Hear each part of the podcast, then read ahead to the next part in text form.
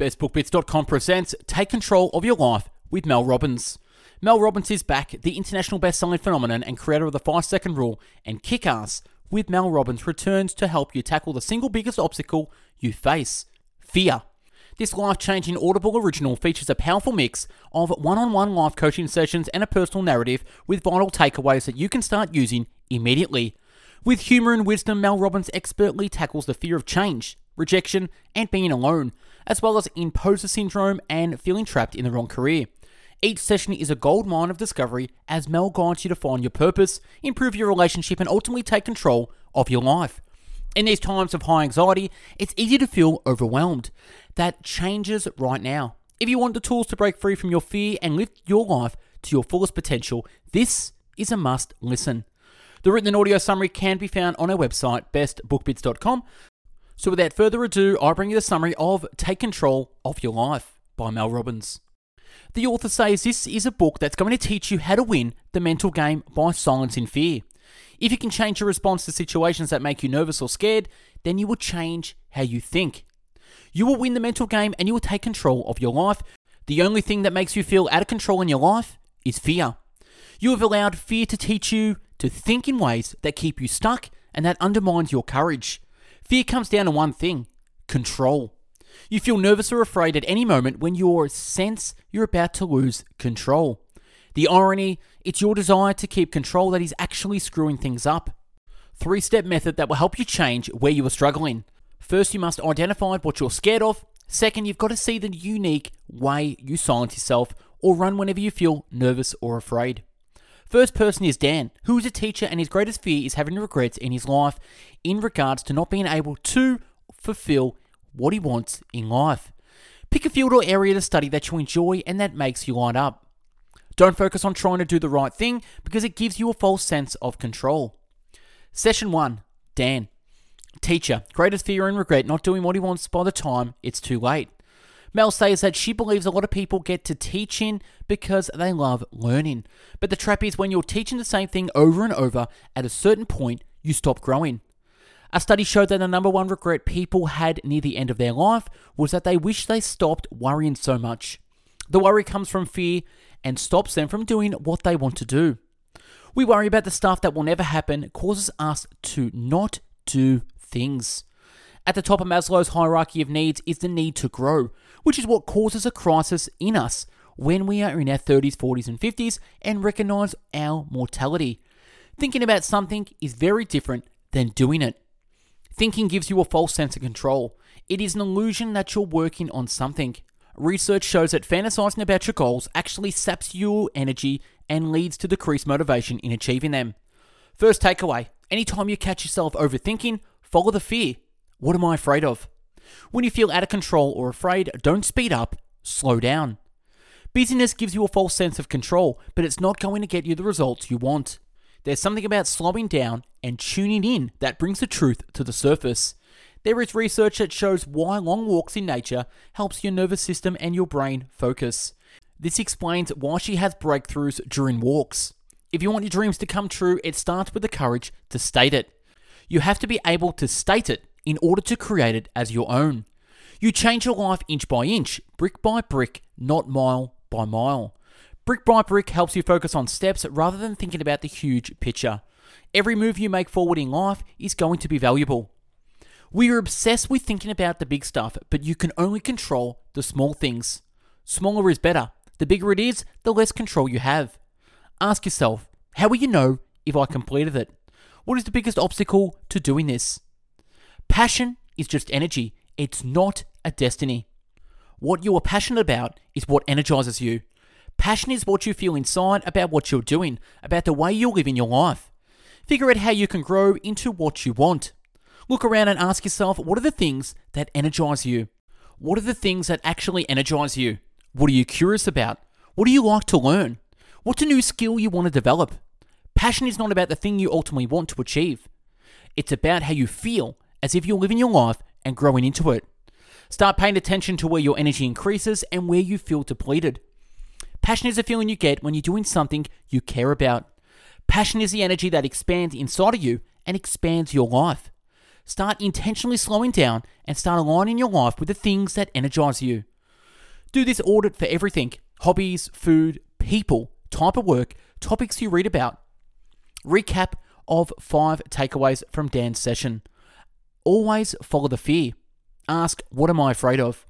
Being busy doesn't mean you're in control. You have to state it to create it. How to take steps. Go brick by brick to make it stick. Break down your goals into smaller chunks. Simplify your goals into the smallest actions forward every day and then just start working on it. Passion is not a person, place, or a thing, and you're not going to find it. You're going to follow the energy and grow into the things that interest you. It's all about the pursuit, not the end game. Perfectionism is a defense mechanism. Whenever you're focused on perfection, your life is probably out of control. Session number two Heather, 29, New York City, marketing engaged. Book reference Mindset by Carol Dweck. She's telling Heather that it's important to teach kids the growth mindset, where effort is more important and you have the capability to learn new things through hard work, creativity, and resilience. Takeaways from regarding perfectionism. In order to gain control, you must follow your fear. Ask, what are you afraid of, and what do you do when you're afraid? The secret to mind control is body awareness. Feeling out of control begins with your body, not with your mind. Fear triggers a physical response. Research and studies show that our bodies are designed to sense things around us and send signals to us about safety or threats, and our bodies are always communicating with us, even before our minds react to any perceived threats. A study with rigged decks of cards proved that our bodies figure out what's happening faster than the conscious brains do. First, slow down and slow your breathing. Maybe walk around and count forwards or backwards from 90. You can also hug someone for 90 seconds. Just make sure it's someone you know because that will be a long, awkward hug. You don't have to experience trauma to be paralyzed by fear. Even the seemingly little moments can have a huge impact on our lives. When you're young, every failure can feel like a life or death. From then on, you develop coping mechanisms so that you'll never have to feel out of control again. Being hard on yourself and self criticism is actually a coping mechanism to protect yourself from being hurt. It's like a punching yourself so nobody else will. It's bracing yourself for impact so when others criticize you, it doesn't matter or hurt as much. On top of that, it becomes a destructive pattern and then a habit that doesn't stop even when others aren't being hard on you. How to get rid of the deep rooted pattern of self criticism. When you increase self compassion, you boost your feelings of self worth and reduce fear and anxiety. Create anchor thoughts, positive images that make you happy or excited. Anchor yourself on something positive that you achieved in the past or something you can be happy or grateful for. If you're negative, don't hang out with negative people. Fixed versus growth mindset. Fixed mindset people believe their skills and talents are fixed traits and therefore you can't change. You can teach yourself how to have a growth mindset. What you believe is that your talents and skills can grow with time and experience. You have to prioritize learning, growing, and trying over seeking approval, perfecting, and succeeding. Focus on the process instead of the result. Focus on the process instead of the result. As a parent, reward the actions and effort, not the traits. If you want control, expect to hear no. Kevin Hart gave a speech and told students he's successfully because he's heard 3,607 no's and he kept showing up and began expecting them. The game is showing up at how good you are, it's a numbers game. With a growth mindset, you hear a no, learn from it, and keep moving forward. The only thing you have in this world is your willingness to try.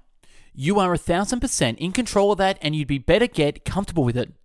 Climbing the ladder doesn't make you happy, it only gives you a fake sense of control. Session number three Rosa, mother of three, secondary teacher, Canadian, divorced. Once you identify and change your response to fear, you're going to get control of your life. Stuff will never give you what you seek. Stuff will never give you what you seek. Focusing on the things in your life will never get you the control you want. Life is defined by what's inside your head, not what's outside of you. You take what's inside your head wherever you go. A therapist told her that it's actually a good sign when your kids come home and can let it all hang out emotionally because it means they feel safe to do so with you. You have to worry when they bottle it up and not talk to you about or anything that's going on.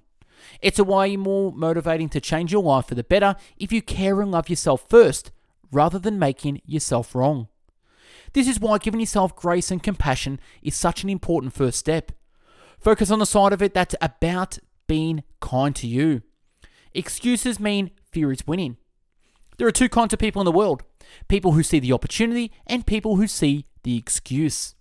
You either see what you want or you see all the obstacles in between you and what you want.